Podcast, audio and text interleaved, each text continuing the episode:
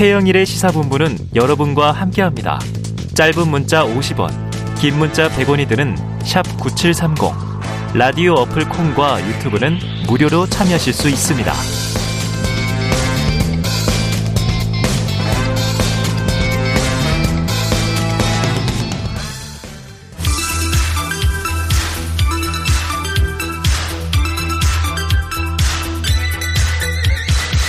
네, 민심은 데이터에 있다. 숫자로 보는 민심, 여론 오락관 몇 대 몇. 자, 오늘도 시작해 보겠습니다.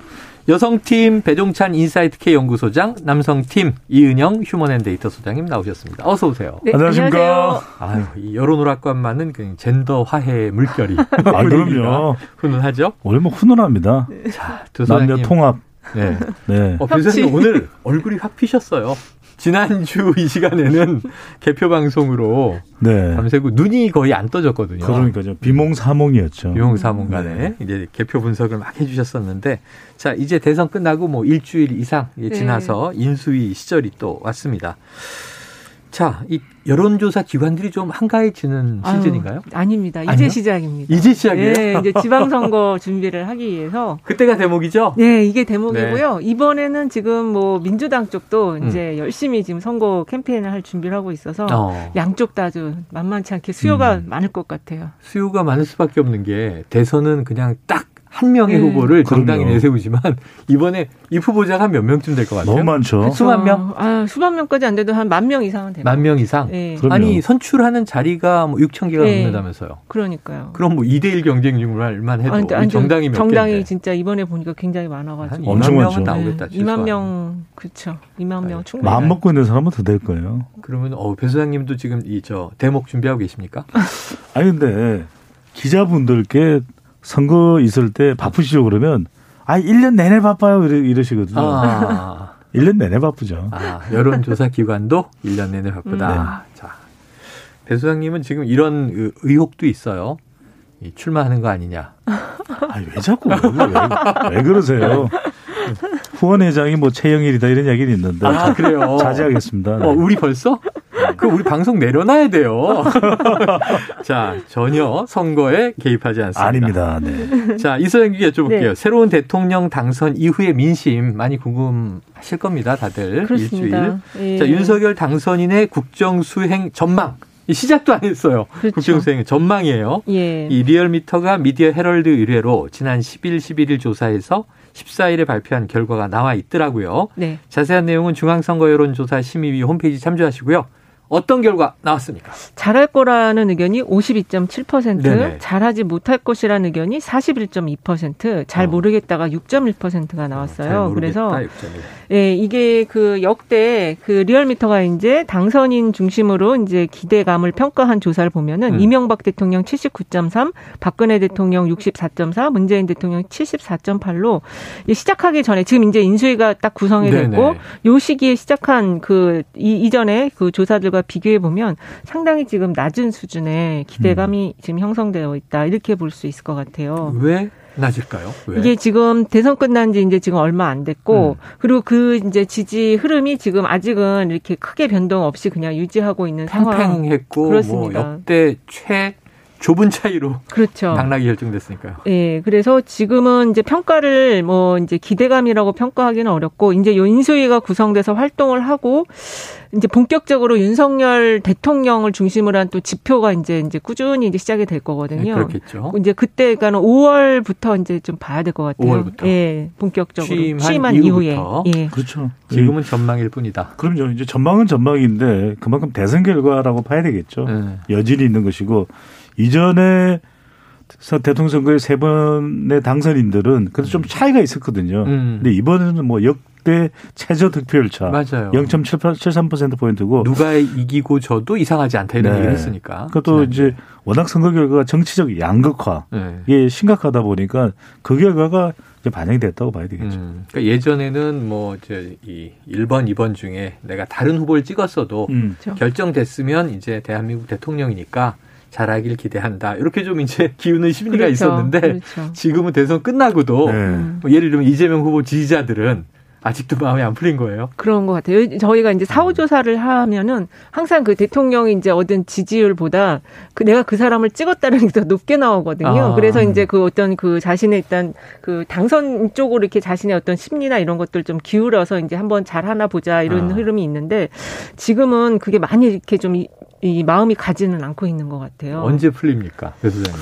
중요한 건 이제, 어, 임기가 시작되고 얼마나 이제 통합 음. 또 소통 이 협치 정신이 발휘되느냐가 중요한 거죠. 발휘되느냐. 실제 많은 대통령도 임기 초반에 기대감이 컸다가 그러지 못한 경우도 있었거든요. 네네네. 대표적인 것이 이제 이명박 전 대통령도 네네. 이렇게 당 당선인 국정수행 기대감은 높았고 음. 실제 임기가 시작됐을 때는 지지율이 매우 높았어요. 음. 칠십 퍼센트 이상이었고 네네. 이천팔 년에 있었던 총선에서도 거의 압승을 했거든요. 어. 그런데 그 직후에 뭐가 있었습니까? 불통의 상징이 되어버린 명박산성, 네. 이 광우병 사태. 사태 때. 사실 이, 이때 지지율이 완전히 곤두박질쳤거든요. 네, 네, 네. 중요한 것은 윤석열 당선인이 말 그대로 조사 결과도 있습니다. 한국갤럽이 지난 십오 일부터 십칠 일까지 실시한 조사 결과이고 음. 오늘 이제 발표가 됐습니다. 자세한 내용은 중앙선거여론조사 심의위원회와 예. 조사기관의 홈페이지에서 참고 가능한데요. 음. 윤석열 당선인에게 바라는 점입니다. 바라는 점. 어떤 말을 하고 싶은지 자유응답으로 물어봤는데 어, 통합, 국민화합, 협치 가장 높았습니다. 어. 물론 이제 다양한 의견으로 나눠지다 보니까 수치는 십일 퍼센트였지만 음. 또 열심히 잘하길 바란다가 구 퍼센트, 네. 공약 실천, 약속 이행이 팔 퍼센트, 네. 경제 회복, 민생 안정이 칠 퍼센트니까 구체적인 정책보다도 이 마음가짐, 어. 그러니까 얼마나 통합, 포용, 자세, 태도 이런 그렇죠. 걸 다 기대하네요. 이것이 바로 음. 국민을 위해서 국민을 향해서 가겠다고 했던 윤석열 당선인이 빛을 발할 수 있는 부분은 바로 음. 이 통합, 국민 화합, 음. 협치의 정신을 발휘하는 거죠. 짧게 네. 덧붙이면 지금 이 갤럽 조사가 이제 오픈 문항, 자유응답 방식으로 이루어졌는데. 그러면 주관식으로 쓰는 거예요? 그렇습니다. 어. 주관식으로 이제 쓰는 건 아니고요. 말로, 말로 하는 거죠. 예. 예. 전화가 오니까. 그런데 예. 네. 이제 지금 이 숫자들이 높지가 않아요. 통합, 국민화합, 협치가 십일 퍼센트고 이제 나머지들이 한 그 언저리에 있는데 네네. 이러한 결과가 이제 기대감도 높지 않고 이런 그 과제에 대한 것도 이렇게 좀 분산되는 흐름이 나타나는 아, 게 네네. 일단 윤 후보, 윤 당선인 자체가 이제 정치 초보자라는 점. 그래서 어떤 부분을 기대해야 될지 아직 그 포인트를 지금 잘 찾아내지 못하고 있는 점이 있고, 그다음에 윤 당선인이 그 선거 기간에 했던 어떤 그 국정의 미래 비전에 대한 부분을 좀 정확하게 제시한 게 네네. 별로 없어요. 그래서 그런 부분이 있다 보니까 어쨌든 지금 이 결과를 놓고 봤을 때 어, 둘이서 싸우지 말고 잘 소통하면서 협치를 해라. 이게 좀 가장 큰 과제로 지금 이제 국민들이 보고 아, 계시는 것 같아요. 그렇군요. 우리가 이제 일반적으로 딱 선택지를 주고 고르는 게 아니라 좀 네, 두루뭉술한데. 그렇죠. 그렇다 쳐도 이게 응답 자체가 이렇게 막 쏠리지 않고 네. 관망하는 그렇습니다. 입장이 많다 그냥 이렇게. 두 번째가 그 열심히 잘하길 바람 이게 구 퍼센트. 열심히 잘하길 바람. 네, 그러니까는 아직은 야. 우리도 이 윤 당선인 윤 윤석열 정부의 과제를 뭘로 말하기 좀 어렵다 이런 의미인 것 같아요. 학교 선생님이나 학부모가 학생한테는 얘기 열심히 아니에요? 열심히 해요. 열심히 잘하길 바란다. 그런데. 아, 역대 네. 대통령도 그랬고 문재인 네. 대통령도 열심히 잘하기 바람 항목도 있어요. 음. 아니 주로 국정 지지율 네. 높은 게 열심히 한다. 그러니까요. 이게 높았죠. 그럼요. 그런데 네. 시작할 때 그 문재인 정부는 이제 소득 주도 성장이라는 게 좀 음. 이제 그 비전으로 좀 제시된 부분은 네. 있었거든요. 네. 양극화해서 이런 것들이 있었는데 이번에는 이제 그걸 아마 이번 인수위에서 네. 만들 걸로 보여져요. 그렇죠. 네. 지켜보죠. 네. 그런데 저는 역발상을 좀 해보면요. 음. 이게 어, 제가 윤 당선인이면 음. 뭐 조금 불쾌할 수는 있지만 나쁘지 않은 게 음. 높은 기대 지지율이었다가 시작하고 뚝뚝뚝 떨어지는 걸 많이 음, 보다 보니까 그렇죠. 아예 기대가 없으면 조금만 잘해도 또 올라갈 수도 있잖아요. 그렇죠. 네. 그게 효과적일 수도 있는 거죠. 음. 그래서 우리도 왜 고등학교 일 학년 때 막 전교 거의 꼴찌하다가 네네. 고삼 때 보면은 정말 분기 일전 아. 해서 전교 일 등 한다. 이건 뭐 드라마가 되거든요. 그렇죠. 그렇죠. 그러니까 그런 것도 가능하니까 네네. 뭐 이제 제가 극단적인 사례가 될 수 있지만 이런 극적인 드라마 효과도 있기 때문에 네. 오히려 이제 윤석열 당, 당선인이나 인수위 쪽에서는 맞아요. 오히려 처음에 기대 점수가 낮으면 조금만 더 잘하자 그렇죠. 이렇게 될 수도 있죠. 부담이 있겠죠. 좀 적을 수도 음. 있죠. 동의됩니까? 네. 좀 네. 동의는 됩니다. 근데 이런 경우는 드라마가 되는데 일 등 하다가 꼴찌하면 네. 잊혀지잖아요. 그렇죠. 네, 아무도 네. 주목하지 않는. 맞아요. 음.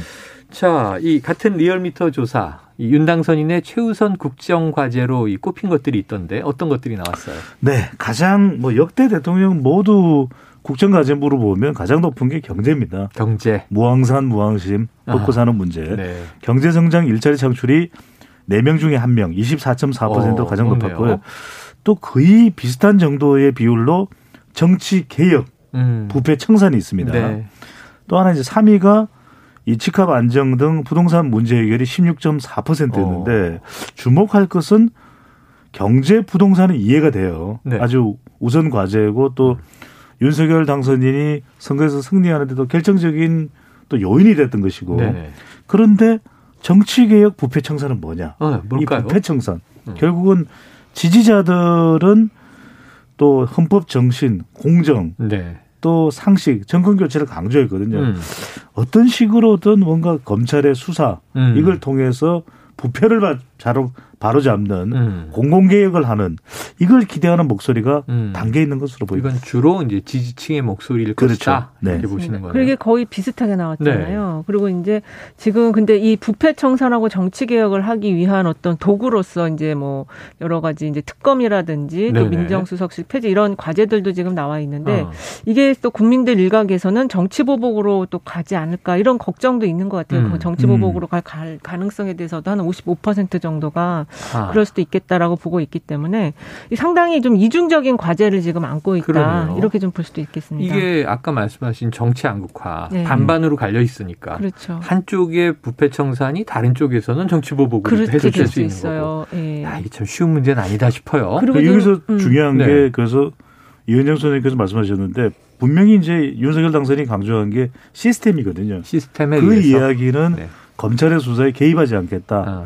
검찰의 수사 독립을 음. 또 존중하겠다. 이런 음. 의미거든요. 법치에 의해서. 보장하겠다. 음. 그렇게 되는 여야를 가리지 말아야 돼요. 네. 그러니까 정말 명분 있는 수사고 시스템 수사라면 여야를 가리는 순간 이거는 이 정치 보복이 되거든요. 네. 여야를 절대 가리지 말아야 되고 저는 그걸 위해서 이 법관이나 또 검사의 인사에 대해서 굉장히 독립적이어야 된다. 음. 그렇지 못하다면 오해를 살 수가 있는 거예요. 오해를 살 수 있다. 네. 음, 짧게 덧붙이면은 네. 지금 부동산 문제 해결도 지금 십육 점 사 퍼센트로 그 국민들이 이제 어. 그 좀 빨리 이 문제도 해결을 해라 하고 있는데 의외로 삼 위예요. 그렇습니다. 일, 이 위일자라는데. 예. 근데 이게 지금 그 인수위에는 또 요거와 관련된 전문가는 아직 그 인수위원으로 발탁은 안 됐어요. 그게 또 이제 언론에서 지적되는 지적이 대목입니다. 되고 있는 부분입니다. 예. 자, 이 이, 이 소장님께 여쭤보죠. 리얼미터 조사 중에 네. 문재인 대통령 이제 임기가 두 달도 채 남지 않았습니다. 그렇습니다. 국정수행 지지도는 계속 나오고 있는데요. 어떻게 나왔습니까? 일단은 그 긍정평가가 삼십팔 점 일 퍼센트, 부정평가가 음. 오십팔 점 팔 퍼센트인데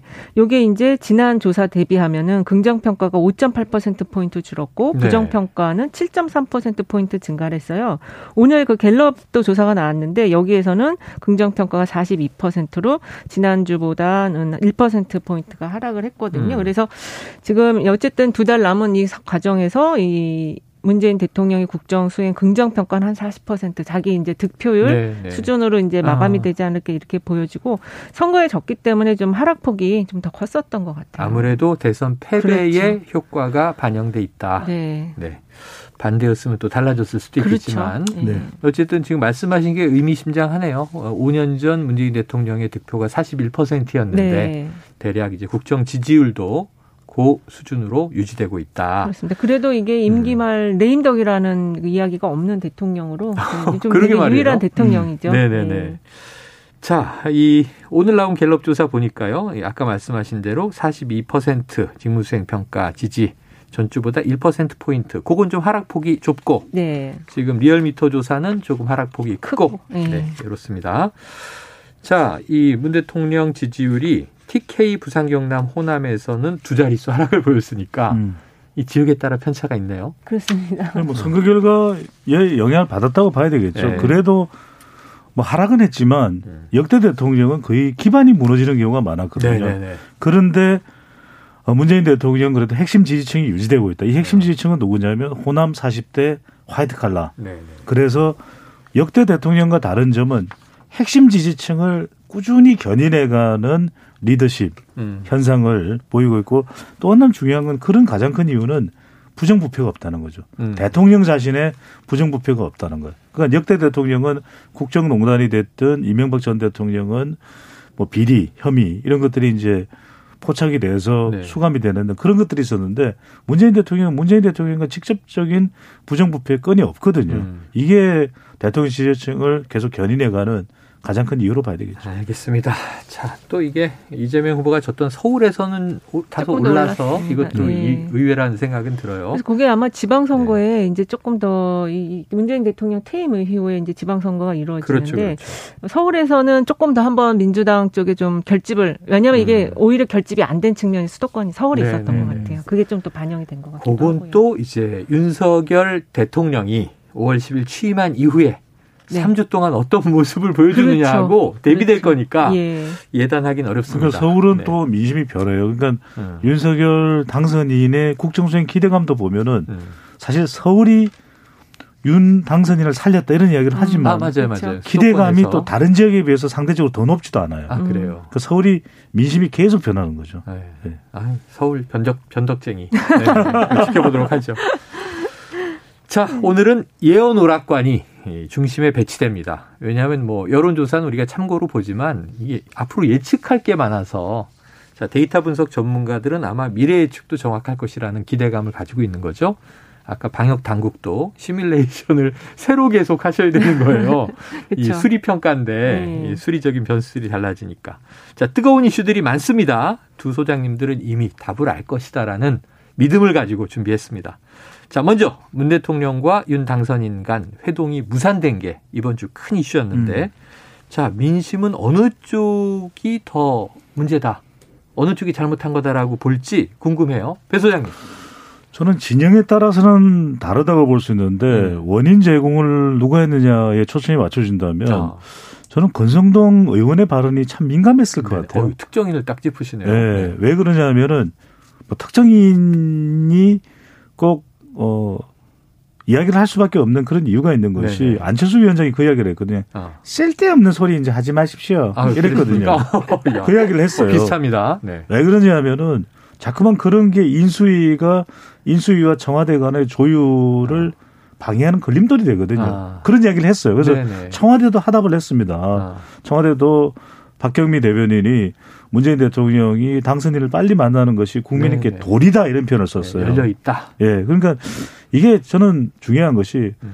섣부른 이야기를 할 이유가 없는 겁니다. 주변 사람들. 예, 그러니까 엠비 전 대통령 사면이든 음. 김경수 전 지사와 관련된 이야기든 당선인과 대통령이 만나서 네. 논의하고 밝힐 수 있는 내용은 발표하고 음. 밝힐 굳이 이유가 없는 건 발표하지 않는 게 네. 이게 합당한 거죠. 그렇죠. 지금 뭐 네. 윤핵관이 문제다. 그렇습니다. 얘기하셨어요. 그리고 그 저도 비슷한 시각인데 이게 네. 이제 그 대통령과 당선인의 만남이 독대를 청와대가 음. 먼저 요청을 했다. 이거를 지금 당선인 측에서 먼저 얘기를 했거든요. 네, 네, 네. 그러니까 그게 상당히 아무것도 아닌 말 같지만 어, 청와대 입장에서 받아들일 때는 그런 부분을 이제 또 여러 가지 추측을 하니까 이런 작은 아. 사안을 가지고 네. 그래서 이것이 결국에는 이제 김경수 지사 엠비와의 사면 연계설까지 나오면서 굉장히 좀 불편했었을 것 같고 그다음에 청와대 인사 한국은행 총재에 대한 인, 인사 관련해서 이거 알박기 인사라고 아주 딱 그 규정에서 말한 거는 너무 불쾌했을 것 알박기, 같아요. 알박기 이거 좋은 표현이 예, 아니죠. 그렇습니다. 네. 굉장히 뭐, 서로 협조해야 할 사안인데 이걸 알박기라고 하는 것도 굉장히 불쾌감을 자, 자아냈을 것 같은데 네. 반면에 그 탁현민 의전비서관의 네네. 또 이야기가 어쨌든 어, 또 별로 좋게 보도는 안 돼서 그렇죠. 오늘 그 박병림 청와대 쪽에서 이제 대통령께서 개별적인 의사 표현을 하지 말라고 아, 이제 약간 맞아요, 맞아요, 단도리도 맞아요. 좀 지금 한 상황이어서 음. 아마 다음 주에는 좀 아주 활짝 웃는 모습으로 만나는 게 나오지 않을까. 이런 생각이 들어요. 그러니까 중요한 건 음. 상호 존중입니다. 그러니까 역대 지금 인수위 또 인수위지만은. 당선인과 대통령이 어, 당, 이제 선거에 있자마자 만나는데 그 음. 기간이 역대 아마 당선인과 현직 대통령 간의 만남 중에서 가장 늦어지고 있는 것 같아요. 네. 그러니까 와이에스와 디제이는 이틀 만에 만났고 음. 인수위 기간 동안 여섯 번이나 만났거든요. 아, 많이 만났네요. 아이고 어디서 네, 좋아 와보래요. 이러면서 만났는데 그때는 아이엠에프가 있었어요. 그러면서 아이엠에프, 아이엠에프라는 특수시 지금은 그렇죠. 지금도 경제 전문가들 중에는 상당히 우리 지금 경제가 어렵다는 얘기 많이 합니다. 음. 그래서 저는 탁현민 의전비서관도 그런 이야기 할 필요가 없어요. 네네. 집무실까지 뭐 걸어가면 오십칠 초, 오십칠 초 뛰어가면 삼 초. 그런 이야기 네. 왜 합니까? 거기다 또 안 쓸 거면 청와대 우리 네. 쓰게 되더라. 혹시 마음속에는 네. 호불호가 있겠죠. 네. 그것까지 어떻게 하겠습니까? 그런데 음. 저는 이 사면에 대한 이야기를 조금만 더 드리면. 네. 아, 사면. 그래요. 네. 사면. 박근혜 전 대통령 같은 경우에는 사면 결정이 내려지는 즈음에서 상당히 좀 호의적인 편이었어요. 음, 건강 문제라든지. 그러니까 사면은 뭐냐면 음. 분위기나 명분이 참 중요합니다. 그렇죠. 이럴 때 중요한 음. 게 이명박 전 대통령 측에서는 일단 반성이 먼저 나와야 돼요. 어. 그러니까 상당히 또 음. 그렇죠. 고연령이잖아요. 네네. 그러니까 반성을 하면서 참 그 국정 수행에 대해서 좀 참여하고 있다. 뭐 그런 게 국민 정서니까요. 네네. 그다음에 두 번째는 이제 건강 부분을 우려할 수 있습니다. 음. 현 정부 내에서도. 그다음에 세 번째는 뭐냐면 화해의 차원에서 음. 국민 여론도 상당히 따갑긴 한데 네네네. 이 부분을 논의해 보겠다. 어. 결정이 아니라 예. 마치 된 것처럼 어. 따놓은 당상처럼 그러면서 논의하면서 조금 여, 여지를 남겨두고 어, 문재인 대통령과 네네. 윤석열 당선인 사이에 일주일 뒤에 한 번 더 뵙기로 했습니다. 예. 이러면 허무해지는 것이거든요. 음. 아, 허무해지는 거죠. 아, 이런 것까지 우리가 다 컨설팅을 드려야 되는. 네. 문재인 대통령께 감사하다. 이 정도 얘기가 나왔는데 네. 지금 사실은 제가 놀란 게 며칠 전에 여기 이재호 고문이 나와서 음, 네. 이명박 전 대통령 구속은 정치보복이 아니었냐 이렇게 얘기해서 좀 놀라긴 했어요. 네. 입장들이 뭐 다 다르겠습니다만. 그렇죠. 자. 사면에 대한 여론은 이 소장님 어떻게 감지하십니까? 대략? 일단은 지금 그 전직 대통령 사면에 대해서 국민들의 기본적인 생각은 긍정적이지 않아요. 네, 그리고 네. 이제 사면권을 좀 남발하고 있다. 아. 그런 생각을 갖고 있는데 지금 이 사면을 이제 풀어가는 과정에서의 명분을 어떻게 잡아내느냐가 가장 중요한 것 네. 같은데 이게 지금 자꾸 전직 이 김경수 지사의 연계라든지 또는 경제인과의 연계에서 정치적 타협으로 비춰지면 가장 음. 어, 사면이 되더라도 효과는 그렇게 크지 않을 것이다. 네. 이렇게 좀 보고 있습니다. 자, 이 중요한 이슈가 또 있습니다. 이거 두 분에게 바로 단도직입적으로 여쭤볼게요. 대통령 집무실 이전. 배 소장님, 네. 어디예요? 저는 뭐 용산이 어, 유력하다? 유력하다고 네네. 이틀 전에는 말씀드렸을 텐데 네. 지금 또 빅데이터 분석을 해보니까 광화문 시대와 용산 시대에 대해서 약간 온도차가 좀 있더라고요. 예, 예, 예. 하도 광화문 시대, 광화문 시대 그랬는데 생각 음. 끝나고 나니까 에? 벼랑간 용산 시대? 게다가 이제 이게 구체적으로 들여다보면 지금 국방부 청사도 있지만 그 바로 옆에 또 합참 네네네. 합동참모본부거든요. 합참은 우리 군의 육해 공 해병까지 지휘소죠, 지휘소. 예, 총괄 이 전력을 전력 자산을 다 총괄하는 데인데 이엠피 음. 그러니까 전 자기파 툭툭 해서 네. 이제 아무런 소리가 납니까? 아무런 어, 특수 특수 장비조차 쓸 수 없는 그런 네네. 또 탄을 또 쐈을 때를 대비하는 대비할 수 있는 장치가 다 돼 있거든요. 그런데 그걸 단시간 내에 그런 네트워크 시스템을 옮겨가는 것도 쉽지가 않고 지금 자꾸만 이 광화문 청사로 이전하면 한 오백억 원, 음. 그 다음에 국방부 용산 청사로 가게 되면은 약 한 이백억 원 정도 이야기하시는 음. 이야기를 하고 나는데 실제로 추가 경비나 눈에 음. 보이지 않는 경비 또 군 자산이 떠나는 이 경비는 음. 또 어마어마할 수 있거든요. 그러다 보니까 네. 약간 좀 지금 용산 매점 내에서도 반발이 나와요. 아니, 매점했는데 왜 떠나라고 그래요? 네네네. 저는 이런 것들을 좀 들려주시네요. 감안해 보면, 감안해 보게 되면 그래도 용산이 조금 유력해는 보여요. 유력해는 보여요. 유력해는 보여요. 청와대를 대체하는 집무실. 저는 이제 세 가지인데 공간으로는. 하나는 삼박자가 갖춰진 삼합. 삼합. 헬기장, 음. 그 다음에 벙커. 벙커. 보안. 보안. 이게 광화문보다는 어. 있고 더 낫거든요. 음. 자, 이 소장님. 네. 그럼 이제 어디냐 이렇게 물어보면 용산이 좀 유력하다 얘기하셨어요. 네. 국민 여론상 네. 광화문 시대, 용산 시대 어감은 좀 달라요. 그렇죠. 어떻게 이제 국민들에게 전달될까요? 일장일단이 있겠는데 이거 아마 이제 다음 주에 음. 이런 이거와 관련한 여론조사 결과들이 좀 나오지 않을까 아, 싶어요. 그렇겠네요. 근데 네. 이 용산이라는 데는 사실 여지껏 광화문으로 이전은 여러 차례 언급이 됐었지만 네네. 못했고 용산은 지금 새로운 부지로 이제 떠오르는데 그렇죠. 여기가 지금 주한미군이 이전하면 어떤 그 공백의 땅이거든요. 여백의 네네. 땅. 이어서 음. 이쪽으로의 이전도 사실은 어, 좀 신선하다 이런 느낌은 있는 것 같아요. 근데 이제 어. 지금 비용 부분 때문에 이제 결, 어, 국민들도 어떻게 판단해야 될지 그래 잘 몰라 하는 상황인 것 같은데 이거를 지금 그 오늘인가요? 그 김은혜 저 당선인 대변인이 네. 꽃 청, 봄꽃이 지기 전에 이전 청와대를 돌려드리겠다. 예, 근데 그렇게 시한을 너무 촉박하게 잡은 것 자체가 이게 자충수가 될 수 있지 않을까. 어, 조금 음. 여유를 가지고, 사실 이제 저도 예전에 청와대에 있었지만 이렇게 임, 권력 교체기에 특히 지금 같이 이렇게 그 여야 간 정권 교체가 일어난 시기에는 인수인계 과정도 굉장히 좀 서로 좀 티격태격 하면서 네, 이루어지거든요. 이럴 때는 이 언론계에서 그렇죠. 약간 농담으로 이렇게 얘기를 해요. 올해 봄꽃이라고 얘기한 적은 아, 그렇죠. 없다. 그렇죠, 그렇죠. 네, 임기 내 봄꽃이 임기 내 지기 봄꽃. 전에 할 수 있는데. 그렇게 하시는 게 더 네. 좋고 이게 지금 그 이제 문재인 대통령하고 만나면은 충분히 논의가 돼서 협조를 받아야 그렇죠. 될 사안이에요. 네. 그래서 지금 그렇지 않아도 지금 이렇게 저 일, 불편 부당하게 그 개별적 의사 표현을 해갖고 일, 이 갈등을 조장하는 네. 걸 방지하려고 하는 것 같으니까 네. 그런 속에서 이제 국민적 그 의견을 모아서 이전을 한다라면 저는 용산 쪽도 나쁘지 않다. 나쁘지 않다. 음. 예. 그래서 이제 컨센서스 얘기가 오늘 그렇죠. 나온 거죠. 공감대를 네. 형성하고 하겠다. 근데 또 이런 이유는 있을 거예요. 왜냐하면은 문재인 대통령 때도 우리가 광화문 시대를 아주 열렬히 환영했었거든요. 그런데 그렇죠. 음. 특징이 있습니다. 이은영 소장께서도 뭐 청와대에 일해보신 경험이 있지만 네네. 청와대는 한 번 들어가면 못 나와요. 그러니까 이게 일단 내년에 결정하겠다 그러고 청와대 들어가잖아요. 네. 못 나와요. 어. 못 나와요. 그래서 가급적이면 선을 긋고 아예 들어가지 말자. 어, 시작부터. 네, 이런 계획을 세웠는데 여론조사가 나온다는데 저는 이건 당선인이 왜냐하면 윤석열 당선인 대변인인 김은혜 대변인이 음. 청와대로 들어갈 가능성은 제로라 그랬거든요. 맞아요. 맞아요. 이게 겁나는 거예요. 네. 그래서 어쨌거나 저쨌거나 이제는 청와대로 못 들어갑니다. 네. 네. 저도 잠깐 주관적인 그냥 이야기를 네. 하면 청와대에 들어가서 근무를 하면은 네. 아무래도 이게 좀 진짜 이렇게 민심과는 많이 떨어진 듯한 아, 그런 약간 음. 스스로 그런 생각을 격리된 느낌이 격리된 느낌은 네. 충분히 있어요. 예, 네, 그래서 밖으로 나오는 게 좋긴 좋다. 올해 지옥도 아니고 왜 저기로 못 나와요. 이은영 소장님이요. 네. 청와대 나오셔서 괜찮아졌어요. 아, 안에 계실 때는 좀 이상했나요? 그러니까 딴 이야기 하시더라고요. 아, 그때는. 그렇죠. 조금 이제 안에 있으면 약간 그 이제 거기가 안에 왕궁 계실 때는 갑을이었던 거잖아요. 그렇죠. 네. 근데 하청업체. 그 어, 조선 왕궁 터 뒤에 있기 때문에 아하. 그 뭔가 약간 이렇게 괴리되는 아, 그런 게 있어요. 약간 또 이제 몽상에 빠지는 그런 네. 기운이 있군요. 네. 아 이건 뭐 겪어본 사람이 아니면 모르니까. 주관적인 생각입니다. 어, 도대체 왜들 그러는 거야? 이렇게 밖에서는 생각을 하는데. 자 이제 지방선거 뭐 두 달, 두 달이요. 두 달여 남았죠. 그렇죠. 지방선거 체제 아까 대목이다 바쁘다 그러셨는데 정당 지지도 배 소장님 이번 네. 주에는 어떻습니까? 아까 말씀드렸던 그 리얼미터 조사인데 국민의힘이 아 이제 사십삼 점 이 퍼센트 오, 높아졌네요.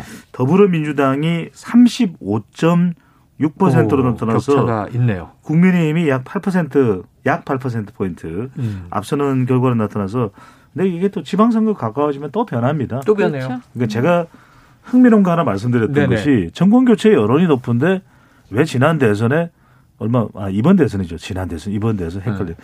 별 차이가 안 났거든요. 그런데 정당 지지율과 후보들의 득표가 비슷했어요. 어. 그러니까 이게 이른바 대선은 정당 지지율이 비슷해지는 네. 현상이 나타나는 지방선거도 그렇게 되겠죠. 그래요. 참 뭐 이 이번 대선이 지난 대선이 된 거예요. 그렇죠. 그게 이제 지난 대선이고. 네. 그러니까요. 이천십칠 년 대선, 지지난 대선이고. 음, 그렇죠. 자, 끝으로 시간은 짧게 남았지만 이 소장님 요거 여쭤보겠습니다. 네. 더불어민주당 지방선거 치르려면 네. 뭔가 이제 체제가 이 대우가 갖춰져 있어야 되지 않습니까? 그렇죠. 그런데 윤호중 비대위 체제에 당내 비판 목소리가 나와요. 뭐 잘 싸웠지만 어쨌든 졌다. 근데 책임져야 할 지도부가 비대위원장을 맡는 건 쇄신이 아니다. 이 민심 좀 어떻게 받아들여야 되겠습니까? 일단은 지금 비대위원에 대해서 불, 불만이 좀 많이 있는 것 같아요. 네네. 당원들의 불만도 있고 일반인들의 불만도 있는데 지금 이거는 지금 윤, 윤호중 비대위 체제는 약간 이제 수도권에서의 절반의 승리를 목표로 하는 그런 비대위처럼 보이거든요. 음. 조금 더 쇄신이 들어가서 이번 대선에 대한 평가, 그다음에 이제 문재인 정부에 대한 평가가 같이 이루어지면서 우리가 음. 이제 앞으로 무엇을 좀 더 고쳐야 되는지에 대한 근본적인 접근법보다는 네. 시간이 얼마 안 남았기 때문에 어 이제 수도권에서 절반의 승리만 확보하면 그 다음 총선에서 음. 지금 이제 대통령 당선인에 대한 이 지지가 높지가 않으니까 네. 충분히 한번 해볼만하다 이런 해볼 접근법 하다. 같아요. 네. 시간을 이게, 가지고 예, 이게 지금 그래서 아마 더 당원들과 유권자들이 불만이 높은 것 같아요. 그런 네. 식의 안일한 자세로 음. 접근하면 안 된다. 자, 조금 그럼 짧게 여기 이제 네. 파격 혁신은. 어, 박지원 공동 비대위원장이잖아요. 네네. 그런데 지금 워낙 파격 발탁이잖아요. 네. 국민 여론 어떨까요? 저는 나쁘지 않다고 봐요. 나쁘지 뭐 않다. 불만을 또 마땅 마땅치 않게 마땅치 않게 생각하는 여론도 있겠죠. 근데 음. 방향은 맞다고 봐요. 방향은, 방향은 맞다. 맞는데 두 번째는 저는 균형입니다. 그렇다면 음.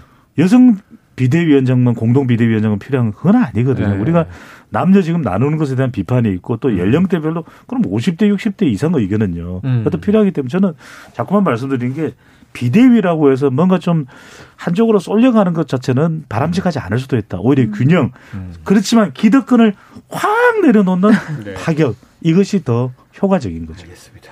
그렇게 되면 이제 비대위원장이 한 열 명 되는 거죠. 육십 대 대표, 뭐 청년 남성 대표. 자, 참 정치가 쉽지 않아요. 오늘 여기서 정리하겠습니다. 여론오락관 몇 대 몇. 지금까지 이은영 휴먼앤데이터 소장, 배종찬 인사이트K 연구소장과 함께했습니다. 고맙습니다. 네, 감사합니다. 고맙습니다.